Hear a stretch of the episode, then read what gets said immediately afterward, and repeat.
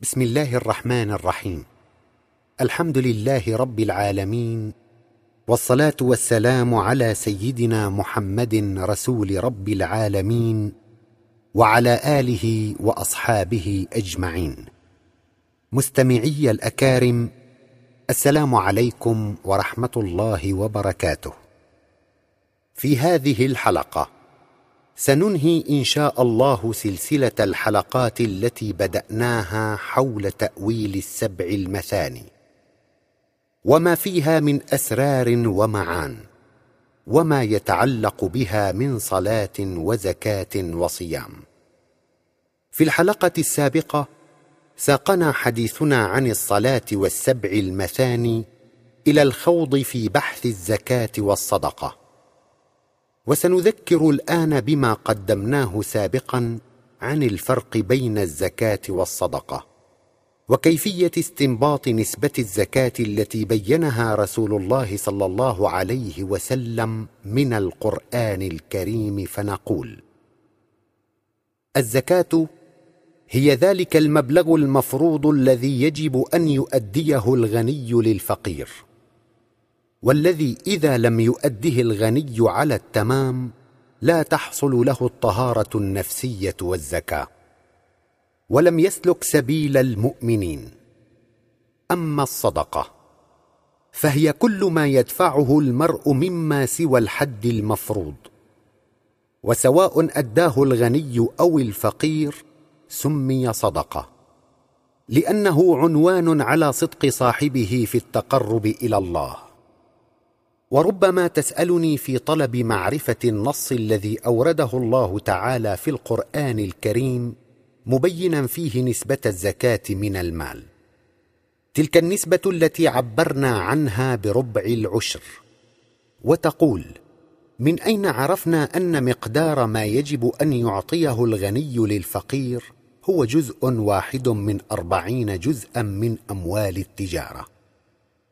وقد تقول أنني قرأت القرآن كله فلم أر هذه النسبة ولم أعثر عليها. وجوابا على ذلك أقول كنا بينا من قبل في بحث الصلاة حين تكلمنا عن الوضوء اشتمال آية الوضوء على ما سمي بسنن الوضوء إلى جانب فروضه. كما بينا خلال كلامنا عن الصلوات الخمس ما أدركه صلى الله عليه وسلم بفطنته الناشئة من إقباله العالي على ربه. بينا إدراكه عدد ركعات كل صلاة من هذه الصلوات. ثم تكلمنا عما أشار إليه القرآن الكريم من وجوب صلاة العيدين والحكمة منهما. وما يجب فيهما من تكبيرات. إلى غير ذلك من الأوامر الإلهية والأحكام التي ما غادر القرآن الكريم منها صغيرة أو كبيرة إلا أحصاها. قال تعالى في سورة الأنعام ما فرطنا في الكتاب من شيء فكل ما بينه الرسول الكريم صلى الله عليه وسلم من الأوامر والأحكام كل ذلك حتى نسبة الزكاة من المال منطوية في القرآن موجودة فيه.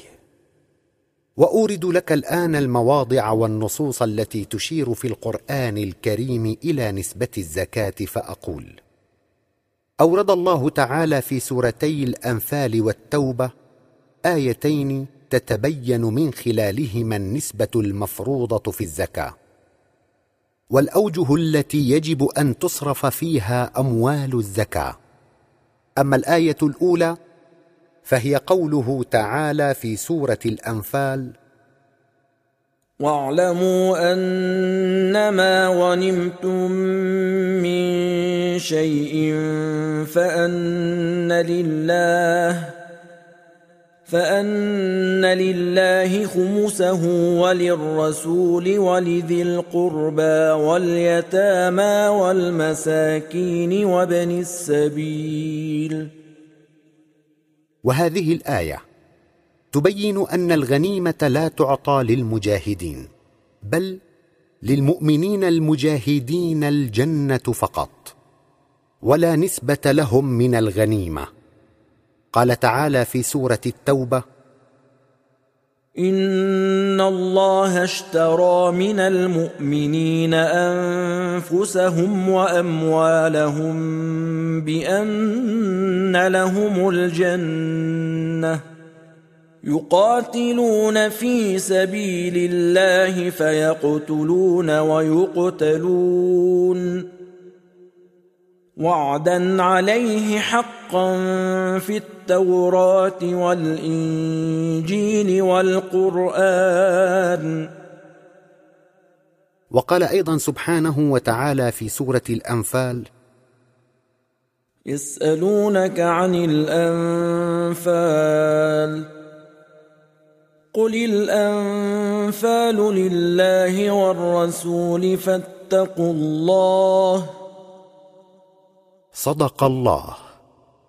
وأخطأ البشر المؤرخون خطأ كبيرا فيما تأولوه بأن للمقاتلين نسبة من الغنيمة.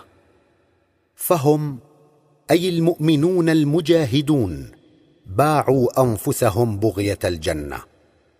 والله اشترى منهم وقبل بيعهم.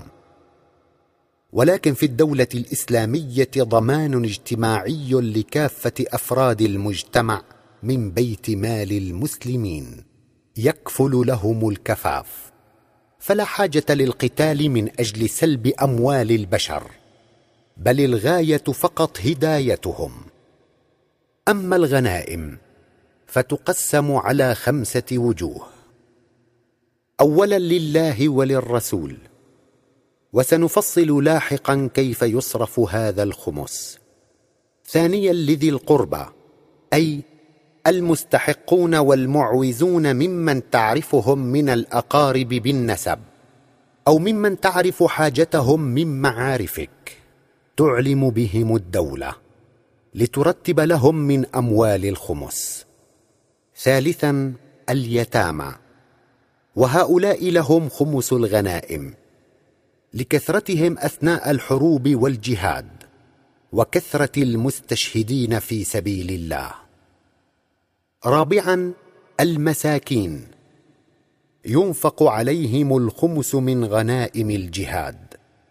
خامسا ابن السبيل.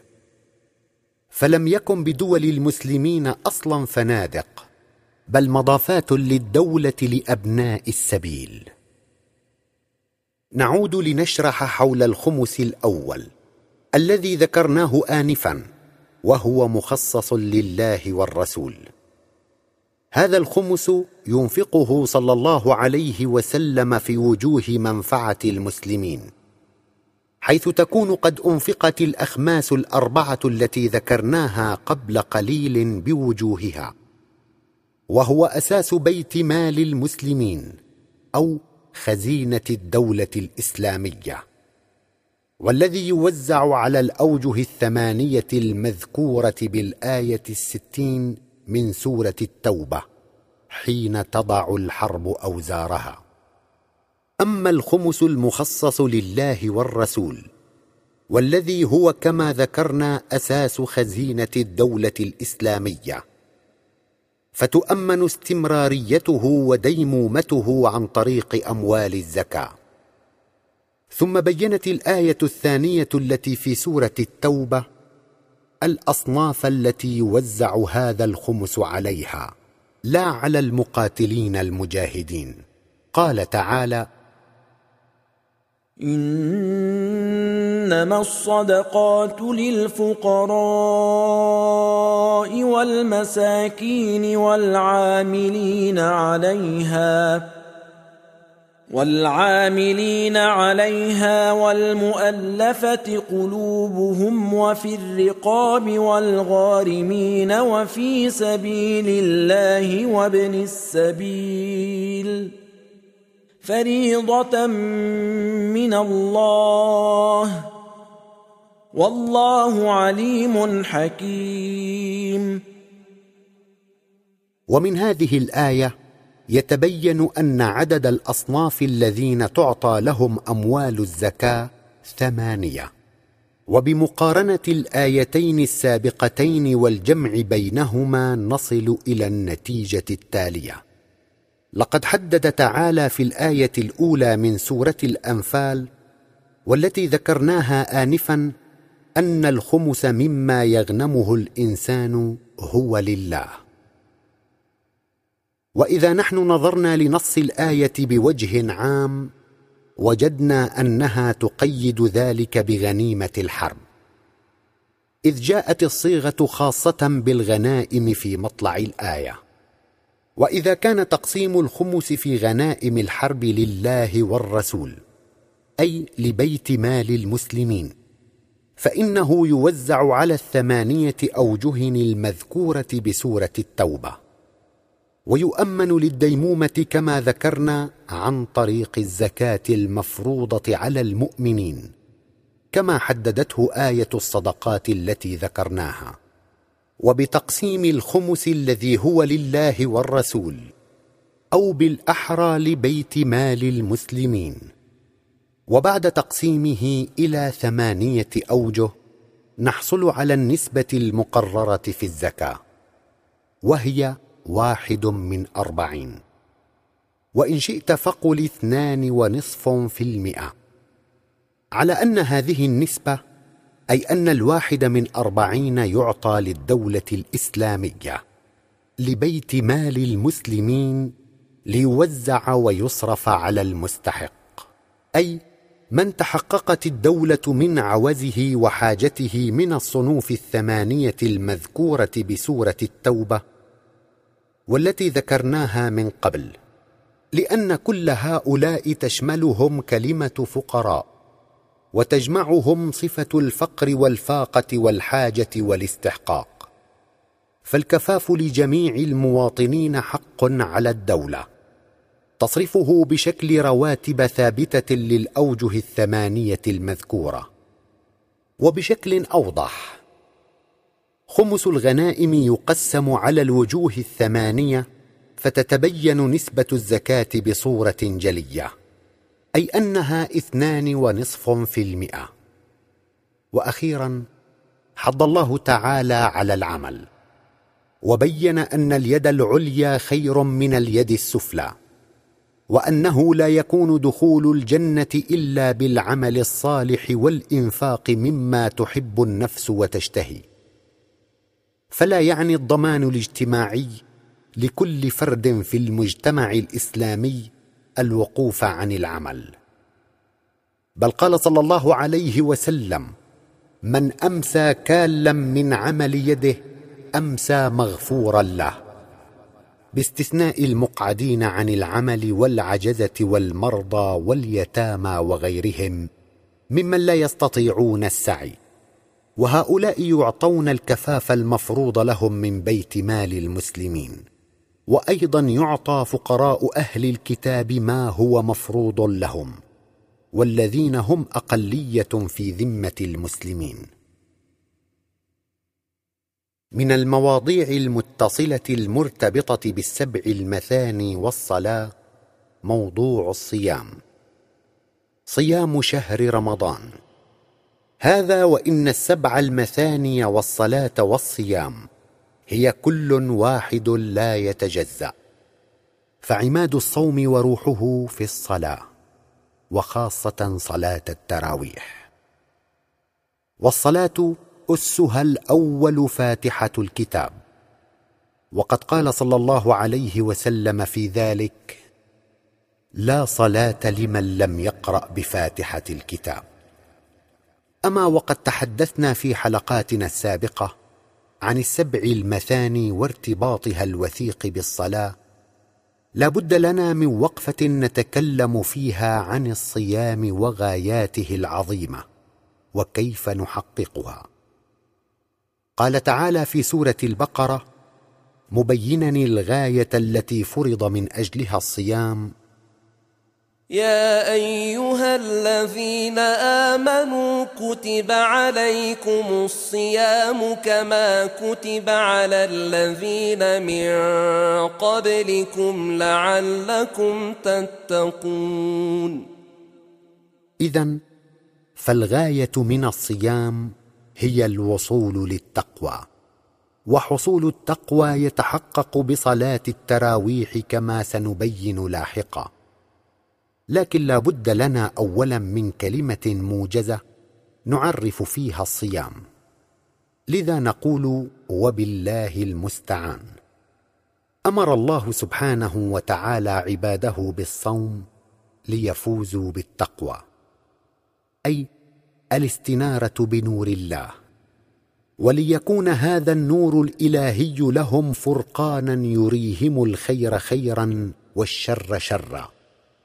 قال تعالى في سورة البقرة يا أيها الذين آمنوا كتب عليكم الصيام كما كتب على الذين من قبلكم لعلكم تتقون. ففي الصوم تصفو النفس من كدوراتها وتزهد في الدنيا وزينتها وتنقطع الصلة بين النفس وشيطانها.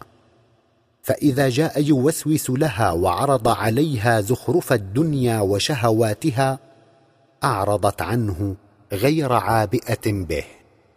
فالجوع والعطش شغلا ساحتها.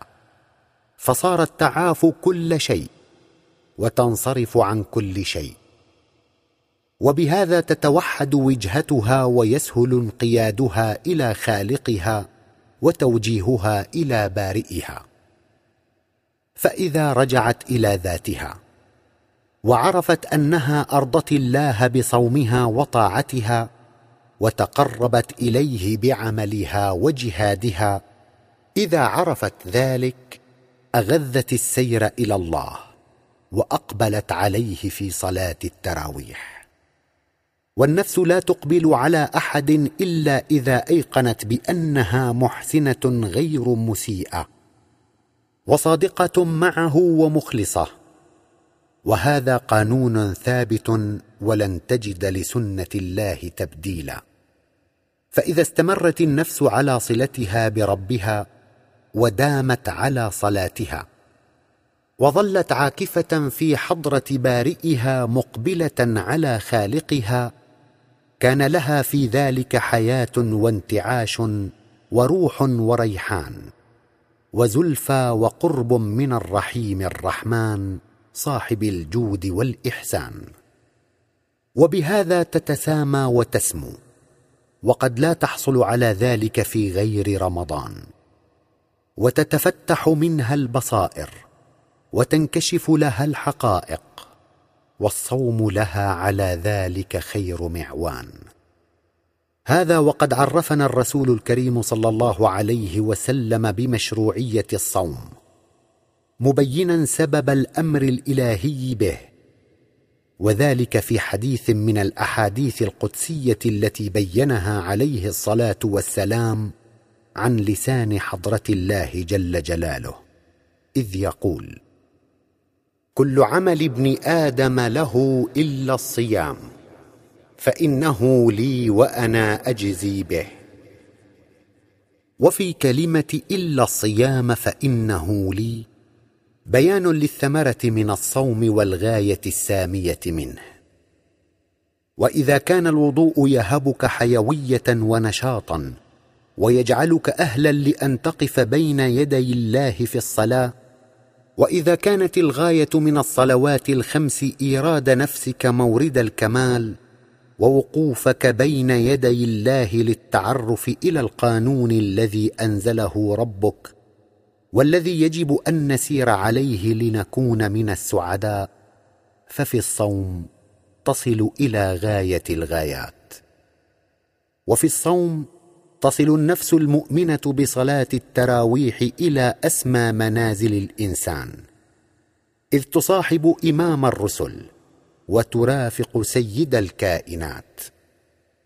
ثم تدخل برفقته ومعيته على الله فتشاهد ما تشاهد من جلال الحضرة الإلهية وترى ما ترى من كمالها وهكذا. فبالصوم تصل النفس إلى المحبوب لديها أكثر من كل شيء. إنها تصل إلى أصل الوجود ومصدر الكون فتشاهد الأسماء الإلهية الحسنى وترى ما ترى من آيات ربها الكبرى. وفي الحديث القدسي الشريف ابن آدم اطلبني تجدني. فإذا وجدتني وجدت كل شيء. وإن فتك فاتك كل شيء. وأنا أحب إليك من كل شيء. تلك هي الثمرة من الصوم وذلك ما نفهمه من حديث إلا الصيام فإنه لي. فغايته تعالى من أمره إياك بالصوم أن يوصلك إلى جنابه العالي الرفيع. ويذيقك من رحمته ويشهدك طرفا من جلاله وجماله وينير قلبك بقبس من نوره تمشي به في حياتك. فلا تضل ابدا وهنالك تكسب هذه الحياة الثمينة. فلا تعود تقع في مكروه ولا تقصر في عمل من أعمال الخير. حتى إذا انتهت بك مرحلة العمر وانقطعت الحياة دخلت في النعيم المقيم وأويت إلى كنف ربك الرحيم. قال تعالى في سورة العنكبوت والذين جاهدوا فينا لنهدينهم سبلنا وإن الله لمع المحسنين.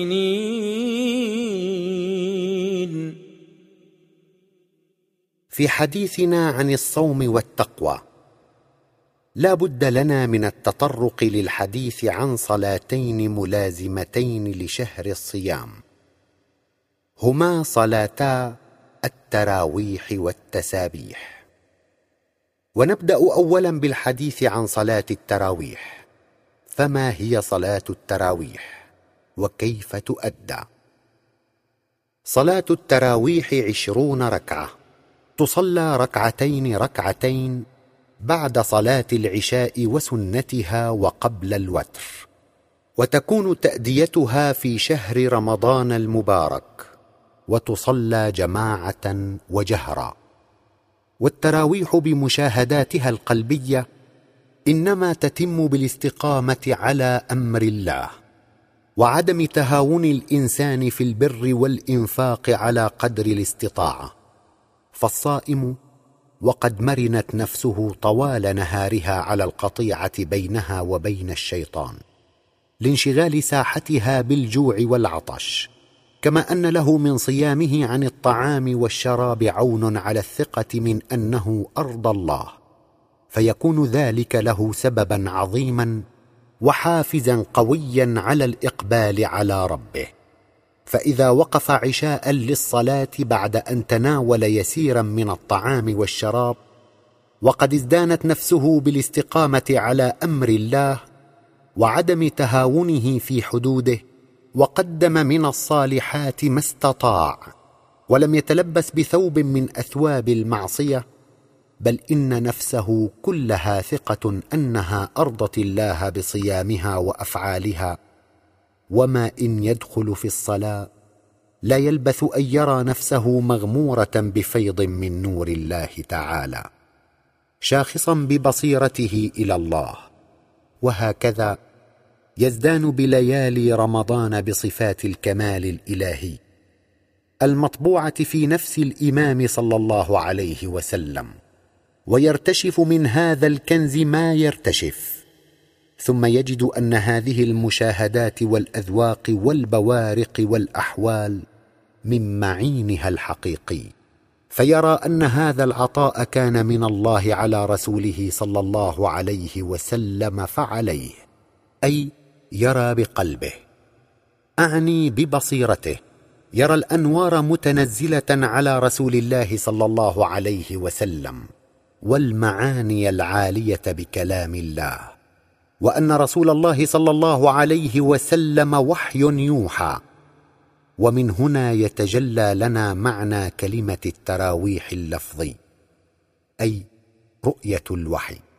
أي إن كنت تقيا ترى الوحي المتنزل على رسول الله صلى الله عليه وسلم. فعلى الخلائق أجمعين. إذ هو رحمة للعالمين أرسله الله. ننتقل الآن إلى الحديث عن صلاة التسابيح. صلاة التسابيح أربع ركعات. تصلى ركعتين ركعتين مثل باقي الصلوات. يقرأ المصلي في كل ركعة كما يقرأ في الصلوات العادية. الفاتحة وبعض آي الذكر الحكيم. فإن فرغ المصلي من القراءة في الركعة الأولى قال وهو قائم وقبل أن يركع.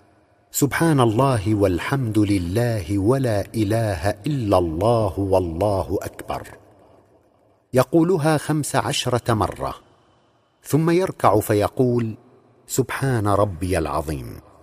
ثلاثا. وبعدها يقول سبحان الله والحمد لله ولا إله إلا الله والله أكبر عشر مرات.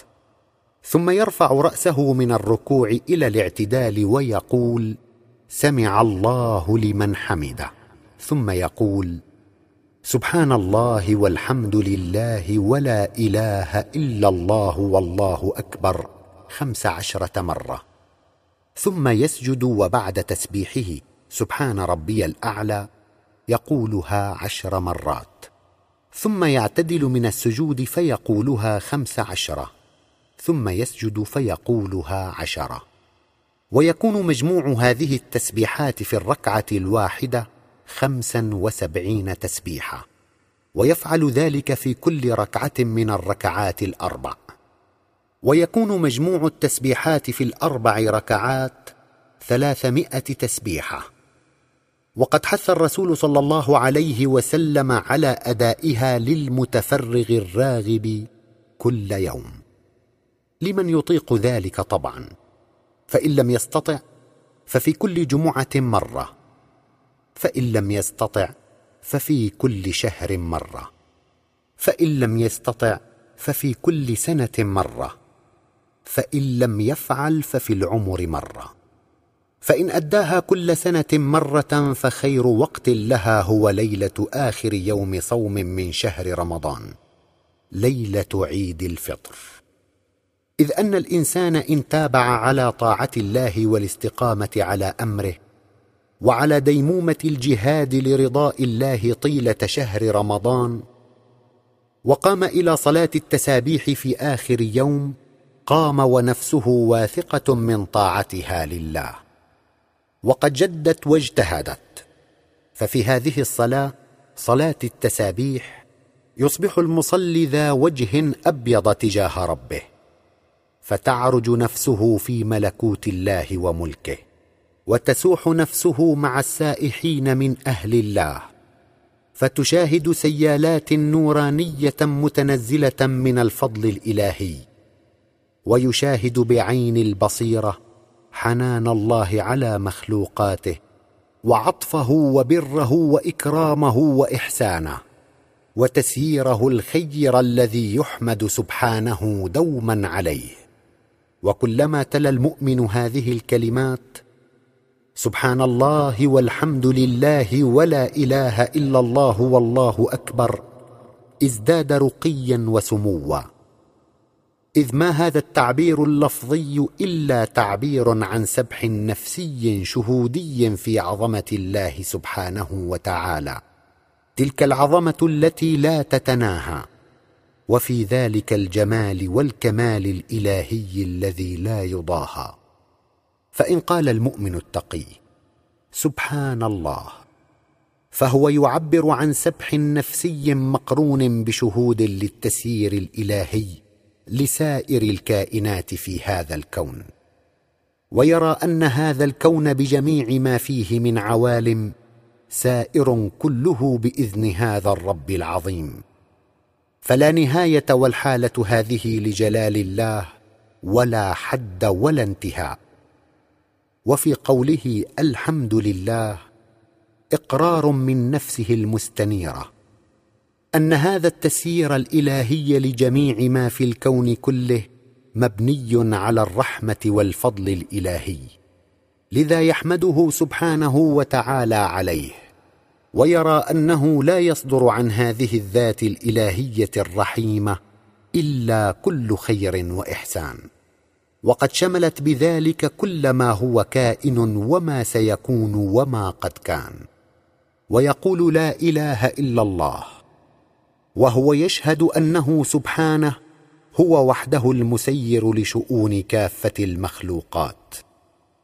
على الرغم من أنها تتطلب تسييرا دقيقا وعلما شاملا وقدرة لا متناهية وحكمة بالغة فهو سبحانه الواسع الحكيم والإله القدير والعزيز الرحيم وهكذا يسمو ويتسامى. فيتلو الله أكبر. ذاكرا اسم الذات العلية الأعظم الجامع للأسماء الحسنى كلها. فمهما شهد من فضله ففضله أكبر. ومهما شهد من إنعامه وكرمه ففضله وإنعامه أعظم. ومهما رأى من تسييره الخير للكائنات فالله أكبر وأكبر لا حد له ولا انتهاء. هذه بعض من المعاني والأذواق التي تتذوقها نفس هذا المؤمن خلال سياحتها وسبحها النفسي الشهودي في صلاة التسابيح والتي تشير إليها كلمة التسابيح لفظا والحمد لله في بدء وفي ختم.